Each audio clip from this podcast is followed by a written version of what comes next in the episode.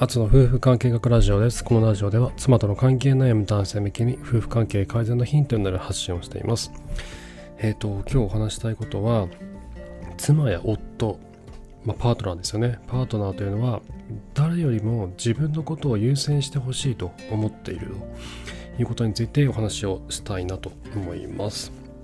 えっとですね、妻や夫、まあ、僕の話はあの男性向きに話していることが多いんですけど、まあ、両方だと思うんですよね。妻や夫というのはあの誰よりも自分のことを大切大切に扱ってほしいと願っていると。でそれは例えばえっ、とまあ例えば僕らが僕ら夫側と,、えっと妻側があったとして、えっと、妻がえっとまあ夫の親とかあの父親とか兄弟とかに対して夫がそっちにこう遠慮するような対応をして妻のことを大切に扱わなかったりとかそういうふうにこう捉えられてしまうケースがあるとあのこう裏切られたというような気持ちを感じるんですね。でこれ僕の場合で言うとあのもうかなり昔なんですけどまた子供が生まれる前の話でえっと妻の誕生日プレゼントの、えっと、選ぶ時があってで妻は特に何もいらないっていうふうに言ったんですねあのユニクロで服を買ってくれればいいと言ったので買ったんですけどそのすぐ後に僕の妹のプレゼントを選ぶ時があってその時にねちょっと高い財布を買ったんですよ。そしたら妻が「えちょっと私にも買って」っていうふうになりまして何なんだこれはと思ったんですけど、まあ、要はその大切にされていないというふうにこうあの印象をこう与えてしまうんですよね。あの妹のがあのなんか大事なのか大切なのかみたいな風に、まあ、本人はねそんなこと言わないしあんまりそんな思ってもないのかもしれないんですけどだけど優先順位がなんか違うんじゃないかみたいな風にこう思わせてしまうということがどうしても起こるんですよね。でこういうことって結構どんな家庭にもどんな夫婦にもあると思うんですよ。でなんでこんな風に思うのか多分夫もそうだと思うんですよね。妻が夫に対してえっとなんだろうなその自分の親とか兄弟とかの方を優先するような言動を取ると僕ら夫側としてもなんかなんかなんか大切にされてないなみたいな。なんかそれでいいのかみたいなふうに思うじゃないですか。でこれって誰よりも自分のことを大切にしてくれる存在といったものが安心感を与えてくれるんだと思うんですよね。生きていく上での安心感をもたらしてくれると。だけどそれが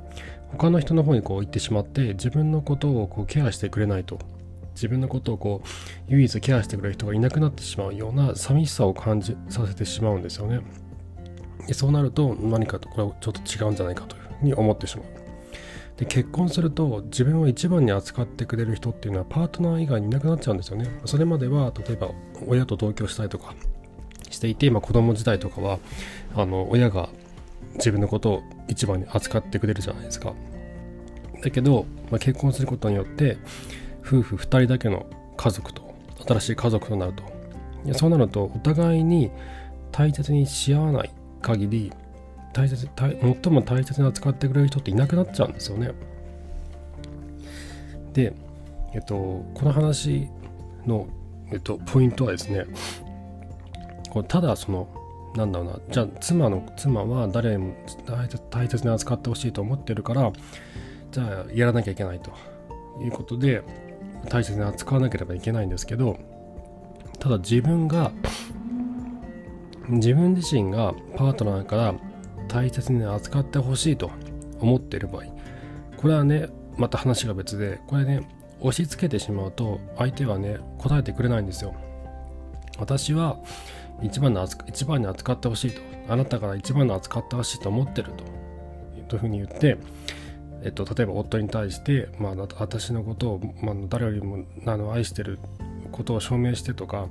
えっと、私は一番に扱ってほしいというふうにことを言ってしまうともうなんか嫌になっちゃうんですよね。もう従いたくなくなっちゃうんですよ強制されると。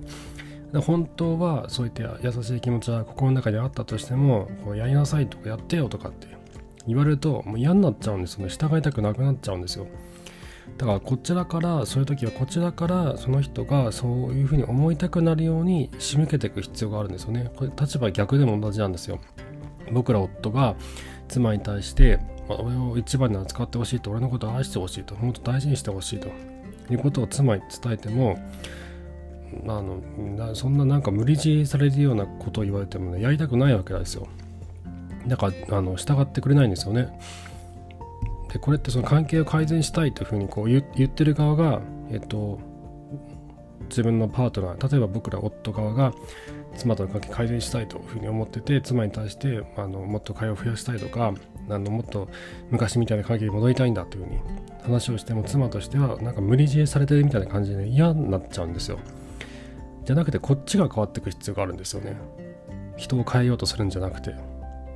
で相手に対して自分のパートナーに対して自分の愛を押し付けても得られるものは何もないんですよね。愛というのは与えたいから与えるものなんですよ。言われたから与えるもんじゃないんですね、まあ、宿題みたいなものとは違うんですよ。見返りを求めずに与え続けるものが愛なんだと僕は思うんですね。なので私を愛してと俺を愛してくれといくら叫んでも愛されることはないんです。何もいらないからただ君のことを愛したいんだと。ただあなたあなたのことを愛したいというふうに愛することでそこで初めて愛し愛される関係になれるんだと僕は思うんですね。なので愛というのは手に入れようとしても手に入るものじゃないんですよ。求めようとしてがむしゃらに動いても手に入んないんですよ。これは与え自分が相手に対して愛を与え続けていたら気がついたら相手からの愛が手の中にあるってことに気がつくんですね。これはすごいこうなんだろう。単純なんですけど理解が腹落ちがしにくい話だと思うんですよね。だってあなたの態度が悪いから私たちの関係が悪くなったのよとかお前の態度が悪いから私たちの関係が悪くなったんだぞとかどっちかをこう責めたくなるじゃないですかどうしても。自分に非があると思っているとしていたとしてもどうしても相手の態度が気になってしまったり素直な態度で向き合えなくなったりとかするんですよね。そうなると相手に対するその責任とか非とかっていうものをどうしても僕ら見てしまう。だけど自分を愛してくれとひたすら叫んだところで強制されても人は人のことを愛愛そうとはしないんですね。従いたくなくなってしまうので。その愛されたいのであればこちらから愛を与え続けるんですね与え続けることで見返りを求めずに自分が愛してる人のことを愛し続けるそうすると気がついたら愛がこう返ってきてるというふうな状況になるんだろうなって僕は思うんです。はい。えー、ということで今日は、えー、妻もしくは夫は誰よりも自分を優先してほしいと思っているということについてお話をさせていただきました。えー、妻との関係に悩む方の参考になれば幸いです。えー夫婦関係に関するご相談、男女問わず受け付けておりますので、質問箱の方にご利用あのお送りください、えー、ご相談、ご質問はこちら、過去質問箱、えー、右矢印の先に URL が書いてあります。こちら、この放送の説明欄に書いてありますので、そこをタップしていただくと質問箱に飛べるようになっています。あと、妻との関係に今まさに悩んでいて、自分の場合どうしたらいいのか、何をどうしたらいいのかわからないという方は、ぜひご連絡をください。ノートのサークル機能を使って、アツの夫婦関係オンラインカウンセリング松明という名前で、妻との関係悩む男性向けにアドバイスを行っています。もう真っ暗な暗闇の中にいるようなもんなんですよね。たった一人で妻との関係を改善しようとすると、僕改善しようと思うだけでもすごい、だいぶ僕はすごい素晴らしいことだと思うんですけど、続かないんですよ、一人でやろうとしても。僕も心が何度も折れそうになったんですけど、もう真っ暗な暗闇の中で自分がどこにいてどこに向かってるのかもうさっぱりわからない状況なんですよね。でこの夫婦関係に関するあの本とかってたくさんあるじゃないですか。でそれを読んでもあの、まあ、一般論は書いてあるんですけど自分の場合自分の具体的な自分と自分と自分たち夫婦に起こった出来事に対してどう対応したらいいのかっていう具体的なアドバイスというのは自分で考えなきゃいけないんですよね。だそこが難しいんですよ。自分の場合はどうしたらいいんだろうっていう。で、そこを僕は一緒に考えていきたいと思ってます。あなたが妻との関係を改善できるようになるために僕が一緒に伴走しようと思ってますので、ぜひご連絡をください。えー、夫婦関係改善カウンセリング、カッコノートサークル、カッコ閉じる右矢印の先に URL があの書いてあります。そこをタップしていただくと、え、ノートサークルの方に飛べるようになっております。こちらも放送の説明欄にリンクが貼っておりますので、えー、いつでもご利用ください。えっと、申し込みにあたって別あの申し込んでいいですかとか特にその問い合わせとか不要ですのでいきなり申し込んでいただいても全然あの問題ないのでいつでも気軽にご連絡をください。はい、ということで今回も最後までありがとうございました。また明日お会いしましょう。さようなら。